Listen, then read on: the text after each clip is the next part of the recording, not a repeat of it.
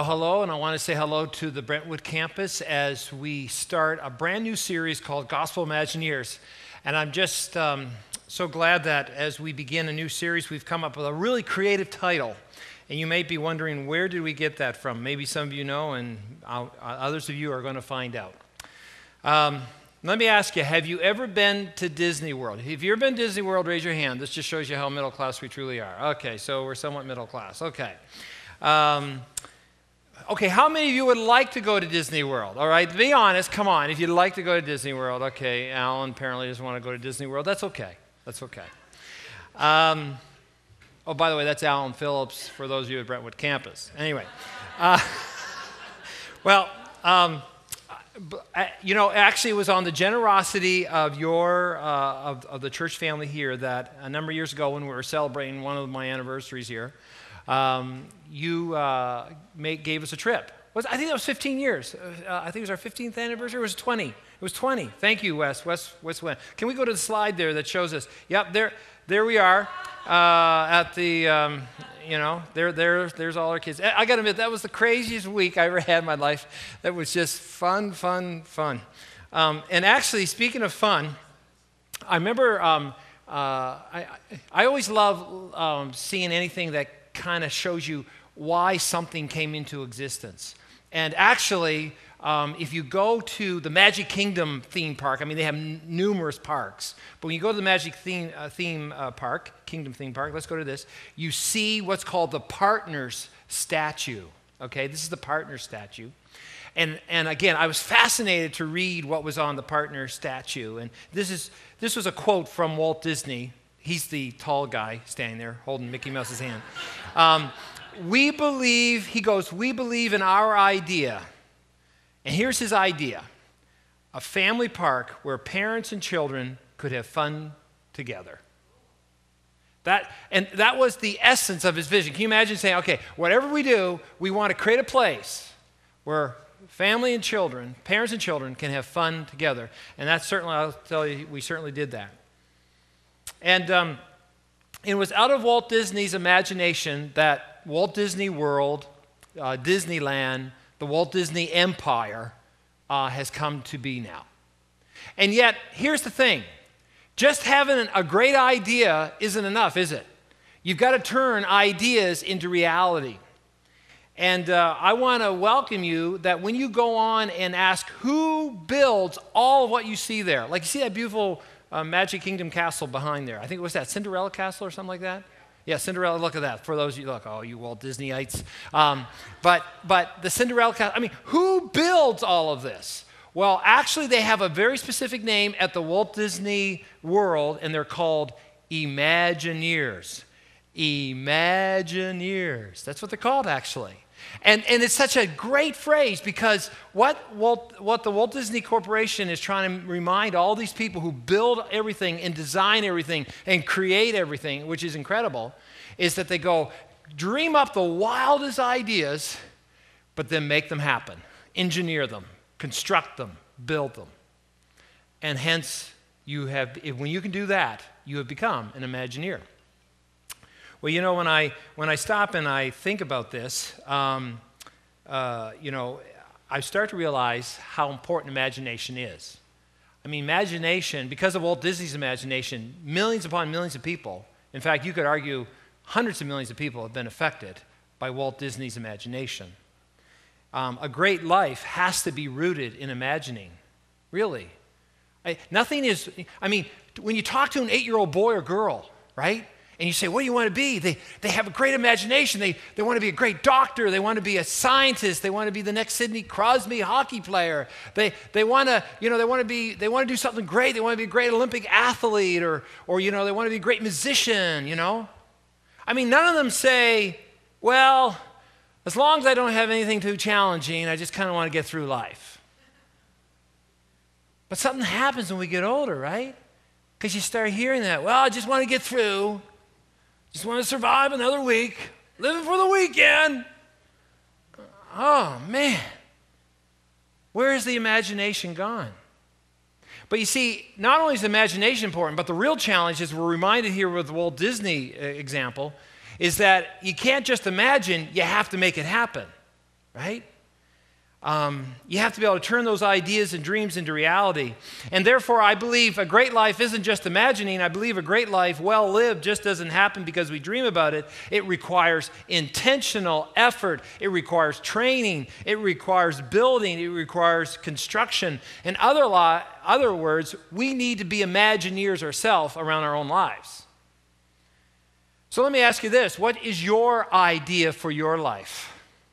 What's your vision for your life? Are you glad? Here's a, here's a powerful spiritual question, actually. Are you glad what you are becoming right now? Are you becoming what you believe God wants you to become? What does God want you to become? What shapes your vision for life? Is it just the American dream of success and comfort? Is that it? Or are you being shaped by God's kingdom? You know, this is where I got thinking about Imagineers in relationship with our faith. Think about this. If we were really to grasp all who Jesus is and really grasp all that he's done for us, and that's called the good news, by the way, that's the gospel, could we start to imagine what God wants to do in our lives? Could we start to imagine what our lives would look like? If every aspect of our life was built and engineered around the gospel of Jesus Christ. You know, in the New Testament, in Mark uh, chapter 2, verse 14, uh, Jesus gives a, starts to give an invitation to people to come and follow me. Um, he invites Levi to come and follow me. And he invited other disciples to come and follow me. And I wonder if they, on that day, and they were all basically young men, you know, probably really the ages of Nathaniel and Jonathan. And Jesus says, Come follow me. And did they realize how their lives are going to be turned right side up? Did they realize how God was going to work in them and through them in the coming years and decades? And even though that they would suffer, they would also know great joy and they would experience God in a way that few others would understand. And yet, through their lives, would the, the early church would start. And through them, Christianity would start to roll down throughout the centuries to now where we are today. Could they imagine what, what they were going to experience when they said yes to Jesus' invitation? You know, the call in this series is this I want us to become gospel Imagineers. Because when you and I say yes to Jesus' call ourselves, when he says, Come follow me, then he's inviting you to be a gospel Imagineer. He's inviting you to start to imagine what would it mean to let your life be completely constructed and built around the good news of Christ. And that's what I want us to explore in these four weeks. So this is my long pre my setup for the whole series. Okay? I want us to think about what does it mean to be a gospel Imagineer? Now, if we, as we think about this, there's four key roles we're going to look at. And the first role we're going to look at today in this series is if we're going to be a gospel Imagineer, it means being an apprentice, an apprentice of Jesus. Now, when I got thinking about apprentice, I got thinking about what would be a good illustration of apprentice, and I got thinking about Daniel and Mr. Miyagi in The Karate Kid. Let's watch a clip from this. Oh, Mr. Miyagi, I forgot to give this back to you last night. No, no, no, you keep. Oh, thanks a lot. Sir, ready? Well, yeah, I guess so. And your son must talk. Walk on the road. Hmm? Walk right side, safe. Walk left side, safe. Walk middle, sooner or later, get the squish, just like grip. Here, karate, same thing. Either you karate do yes, or karate do no. You karate do guess so, just like grip. Understand? Yeah, I understand. Now ready? Yeah, I'm ready. Yes. Let's make sacred pact. I promise teach karate. That's my part. You promise learn. I say you do. No question. That's your part. Deal? Steel. Yes. First wash all the car, then wax. Wax. Wait, why do I have to wash Ah, all the car? Remember, deal. No question. Yeah, but I, Right. Wax on, right hand. Wax off, left hand. Wax on, wax off. Breathe in through nose, out the mouth. Wax on, wax off. Don't forget to breathe. Very important. Wax on, wax off. Wax on, wax off. hey, where these cars come from? Wax on. Detroit. Wax off. Wax on. Wax off. So there is an example of an apprentice and master. Did you catch the secret pack? I promise to teach karate. That my part. You promise learn. I say you do. No question. Deal? but that's that is a great example, right? He wanted to learn karate. He needed to learn it from someone who knew karate. You know, when you stop and think about it, if we're if for those of you who are learning the trades, like if someone's going to be a carpenter, they can go to school for a while and read some books and and, and whatnot, but guess what? They eventually have to go and be apprenticed by a master carpenter. And and sometimes uh, the, the activity that master carpenter will get that apprentice to do will seem very menial at first, right? In fact, doesn't even make sense. You know, just carry lumber, carry lumber. And, uh, but while they're carrying the lumber, the, carp, the apprentice carpenter learn, starts watching the master carpenter how they build walls and how they put roofs together and how they put joints together.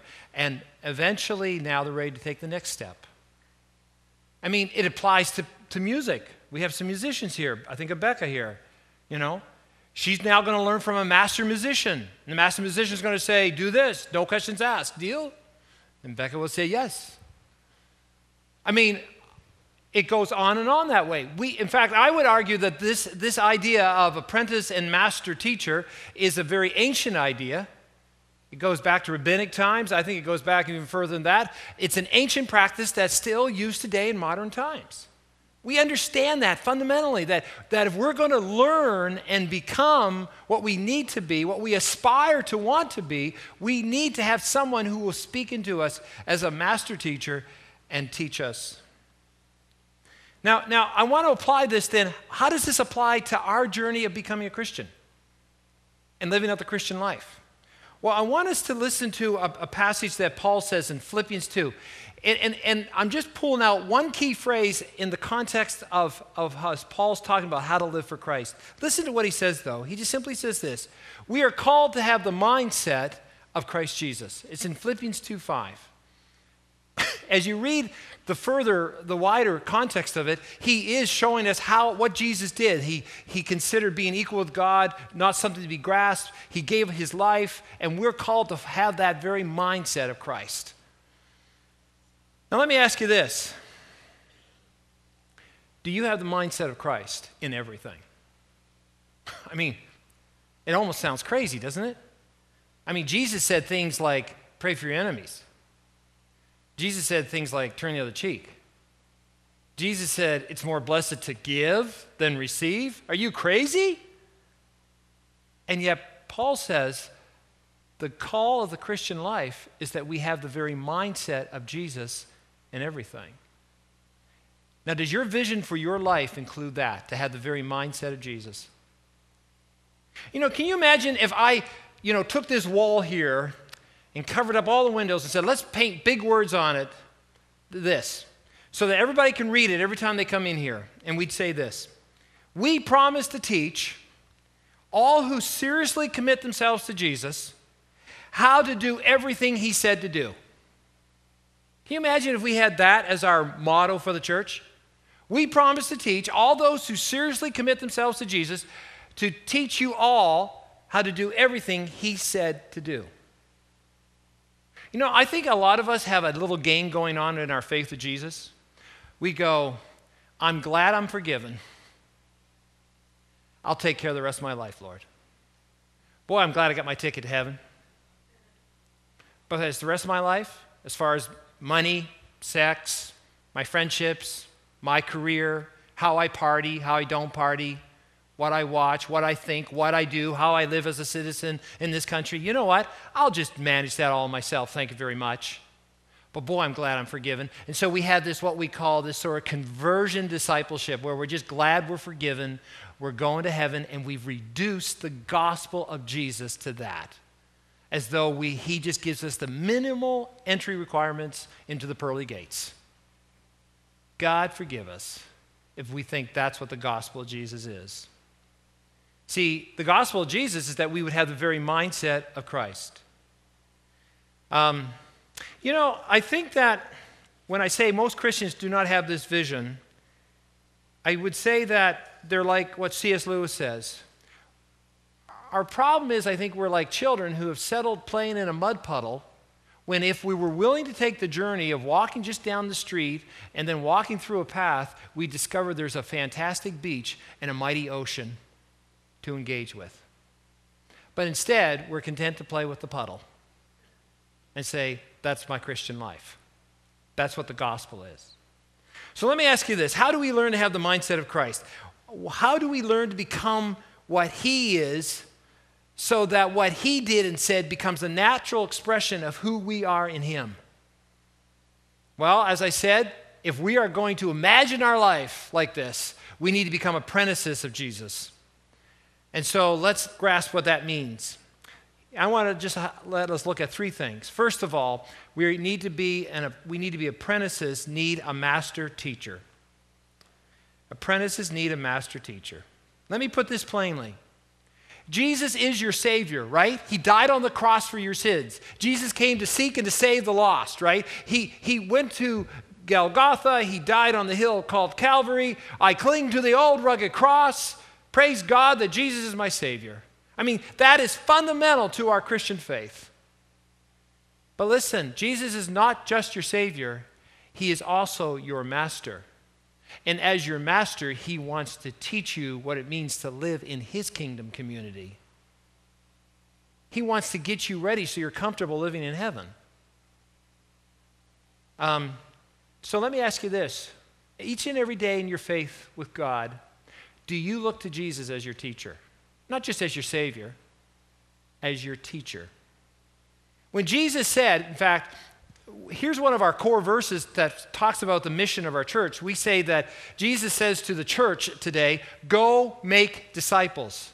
And disciples is one of those religious words that we go, what does that mean? Disciples, disciples, right? Well, when you look at the root meaning of that word, it, it means to make learners, to make apprentices of Jesus, so that people will follow and learn the way of Christ. So when Jesus says, go make disciples in all the world, he's saying, go make learners, apprentices of me, so people will learn of me and follow my way. So, how does that happen? How does Jesus teach us? Well, here's on your outline, I just want to unpack that statement that we have there. Jesus is our teacher through the Spirit and the Word in the context of the church. Let me unpack it just this way for you. The Spirit of God places us in the presence of Christ. So that when now I can say I'm with Jesus, so I can learn to be like Jesus.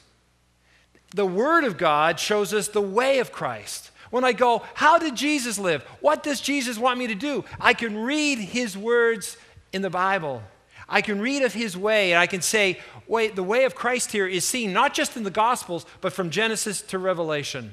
I look for Jesus everywhere. And also, when we say that um, uh, it's done in the context of the church, this is where we say the church is where we get to live out the life of Christ. When Jesus says love one another, guess where he wants us to love first? He wants us to love one another.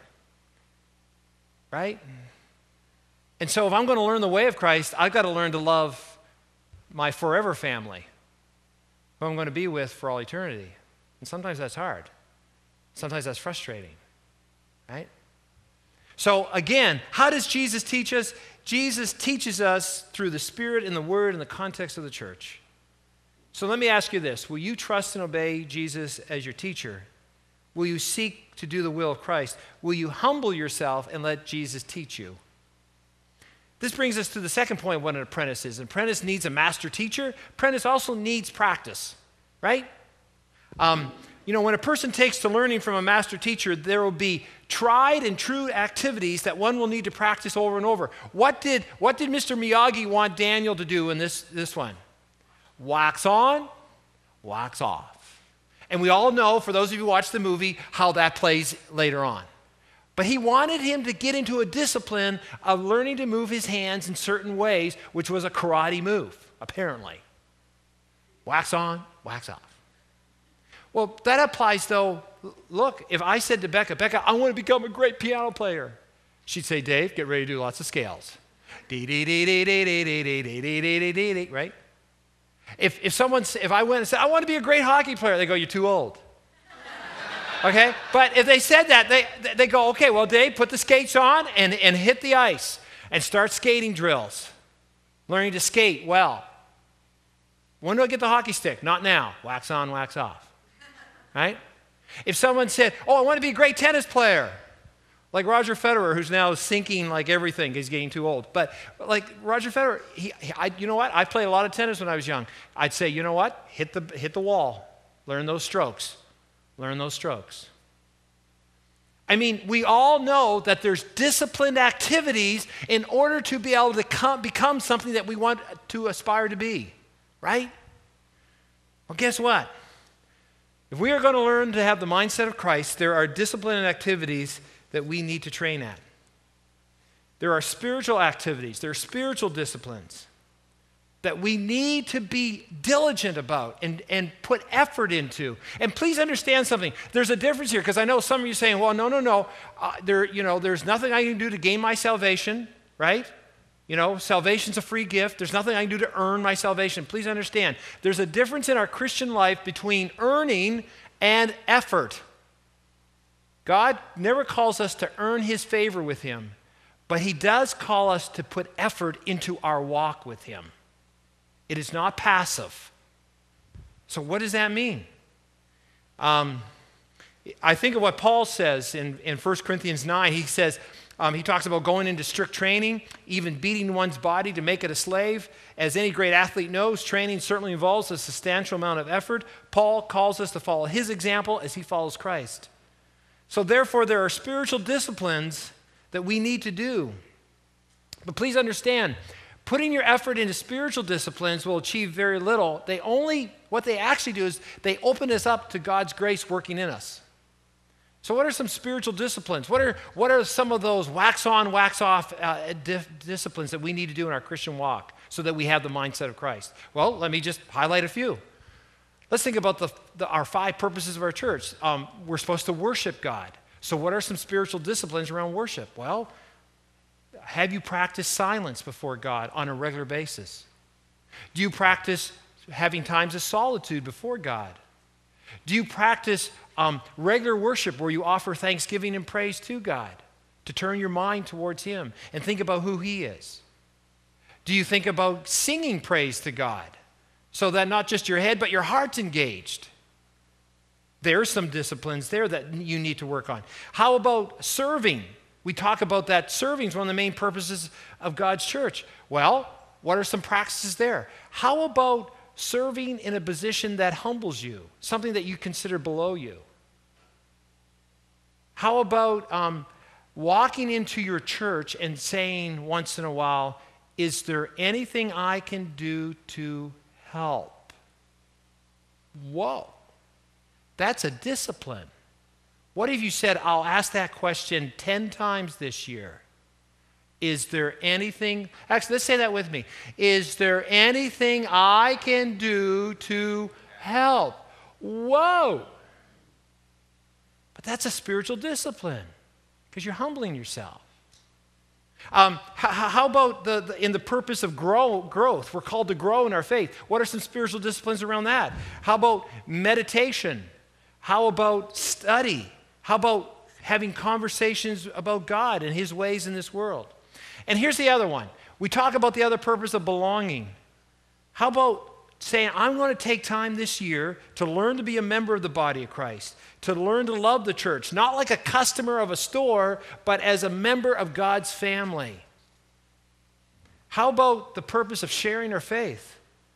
Where, where we're going to this year say, Lord, help me just practice the disciplines of, of knowing how to share the hope that's within me. So those who are far from God can hear about the hope that's in Christ. My point is this there are multiple disciplines that we are called to do in our walk with God that we can that opens us up to God working in our hearts and helping us have the mindset of Christ. Well, that moves us to our third point. Not only do apprentices need a master teacher, not only do apprentices need to practice, but also we are all apprentices. And you know what? That's kind of freeing when all of a sudden I walk into a church family like this and realize that one of the calls in our life, as I know Christ and as you know Christ, is that we're all apprentices. You know what that means? It means three things. First of all, we all make mistakes. You know, when you're dealing with a master carpenter, you don't expect mistakes. When all of a sudden you go, Who's that? Oh, that's our apprentice carpenter, you expect mistakes. And it's okay. When you have an apprentice musician, mistakes. When you have an apprentice person, like a newbie learning a skill, mistakes. Guess what? As we follow Christ, we're all going to make mistakes. We're all going to step out of the boat and walk on water for about 10 steps and then sink. We're all at times going to fail. We're all at times going to blow it. We're going to hurt one another. We're going to sin. We're going to deny. We're going to we're just going to make mistakes. And how come we are so hard on each other when we make mistakes? Why can't we say we're all learning the way of Christ to have the mindset of Christ? We're apprentices. I don't know about you, but that just cuts us a lot of slack. But, the, but that's, the, that's the grace side of apprentice. Here's, here's the hard side, though, of apprentice. When, a, when an apprentice carpenter, or even let's go back to Daniel-san there and Mr. Miyagi, you know, when, if you watch the further on that clip, he was in there late at night still doing the wax on, but now instead of doing this, he was doing this. And Mr. Miyagi went, No, Daniel-san, wax on, wax off. He corrected Daniel. You know what that also means? It means as apprentices, we're called to have feedback.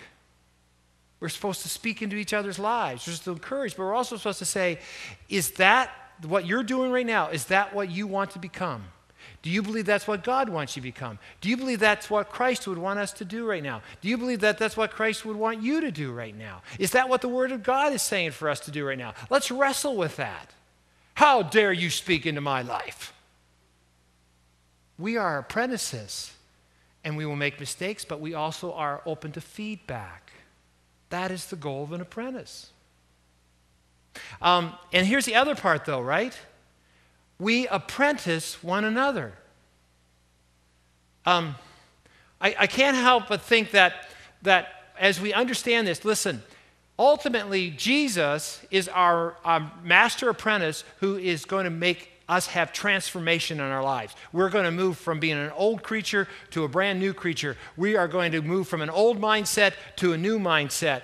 How do we do that? Jesus transforms us. But listen, as we apprentice one another, we can help each other in our own spiritual formation.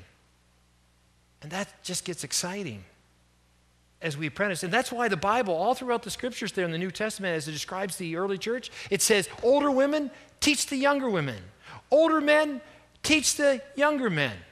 Um, encourage one another. Speak truth into one another. Confess your sins to each other. In essence, what the Bible tells the Christian community to do over and over again is that we need to be speaking into each other's lives. We need to be apprenticing each other so we can learn to have the mindset of Christ. So that our lives are radically changed. You know, as I think all about this, I just think then, how would our vision for life change when we have this mindset of Christ? How would this whole community live differently? I mean, let's just quickly consider the, the, the following. Um, if, if I had the mindset of Christ, how would I handle my money? If I were out of control in my spending and full greed, what would it be like to be content and free to be generous with what I have because I have the mindset of Christ? Um, let's talk about sex.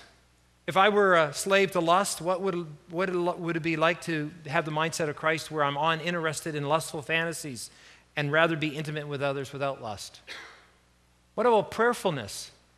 If I were going through my days without much of God's presence and partnering, what would it look like to have the mind of Christ where, like Jesus, I know God's voice and I sense his mind on things and I, I know that he's with me and he's like a best friend sitting beside me, ready to engage me at a moment's notice?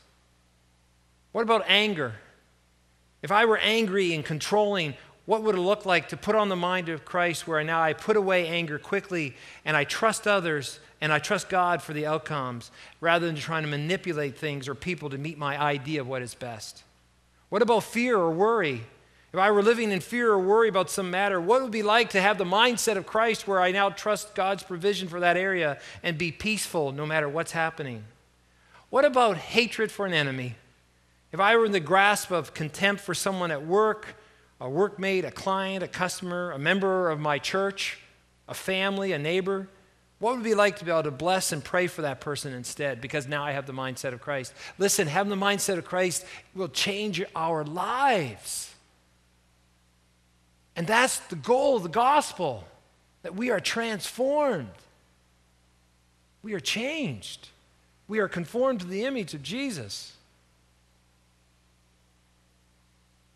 This time, I'm now going to call our worship team to come up as we come to the close of this message. And um, I'm going to pass this off to Pastor Carolyn now as she does this last few moments for our ministry time. As the team comes up, I just, I'm hoping that God's speaking to you right now.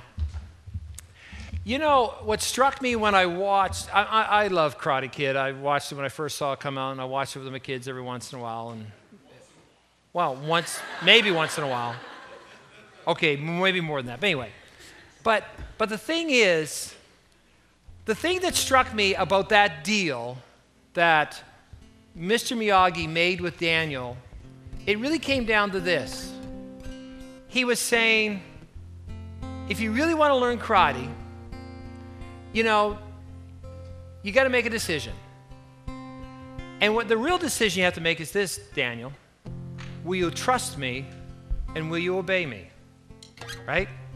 You learn karate, I teach you it, no questions asked. And I can't help but think sometimes that we say to Jesus, Jesus, I, I, I want to know your way. And Jesus says, okay, you've got to trust and obey me. You're the apprentice, I'm the master, I'm the teacher. Will you trust and obey me? So, what I want to do is we're just going to have the worship team take a moment. We're not going to ask you to stand. We're just going to ask you to stay, you know, sitting. But we want to really make this your own moment. Don't think about anybody else. Don't think about the person next to you. Don't think about the person behind you. Don't think about who should be here hearing this message. Think about you, your walk with Christ, where Jesus wants to change you where He wants to keep apprenticing you in His ways. What area, what's one specific area that Jesus wants to bring to your mind right now where you need to learn to trust and obey Him? For some of you, Jesus may be saying, You're going awful fast. Can you learn to stop once in a while every week and get quiet? Really stop. And don't just give me a, a quick how, how do you do, but spend some time with me. Praying being quiet, listening. For others of you, Jesus may be saying, You've got to learn to cast your cares upon me.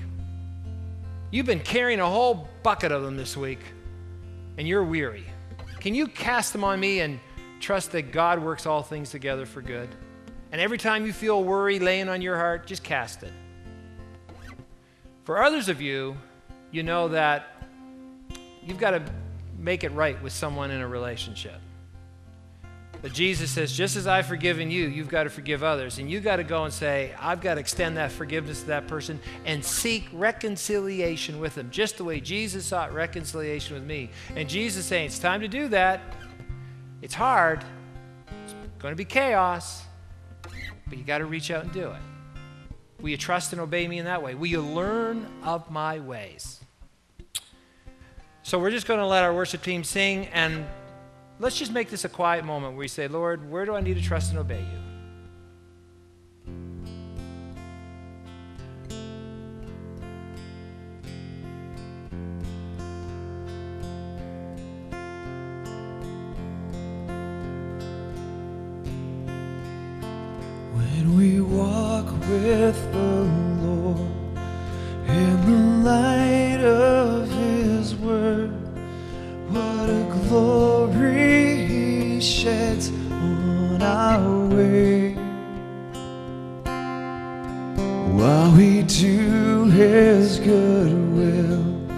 He abides with us still, and with all who will trust and obey. Trust and obey, for there's no other way to be happy in Jesus but to trust and obey. Trust and obey, for there's no other way to be happy in Jesus but to trust and obey.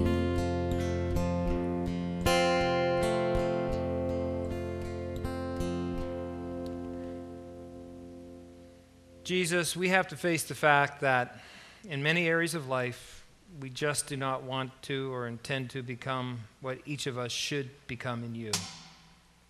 If we're honest, Lord, we've become too used to what we've become. We're content to stay where we are. But Lord Jesus, we want to hear your words where you have said, Let me teach you, because I am humble and gentle at heart, and you will find rest for your souls. Lord, we are tired of just trying to live for you. For some of us, we're now filled with guilt or shame. For others of us, we've just become angry and judgmental. But Lord, we now ask that you will be our teacher. We will become your apprentice, and we will learn of your ways, and you will train us in the ways of righteousness. So that, Lord, we will truly have the mindset of Christ. We pray these things in your name. Amen.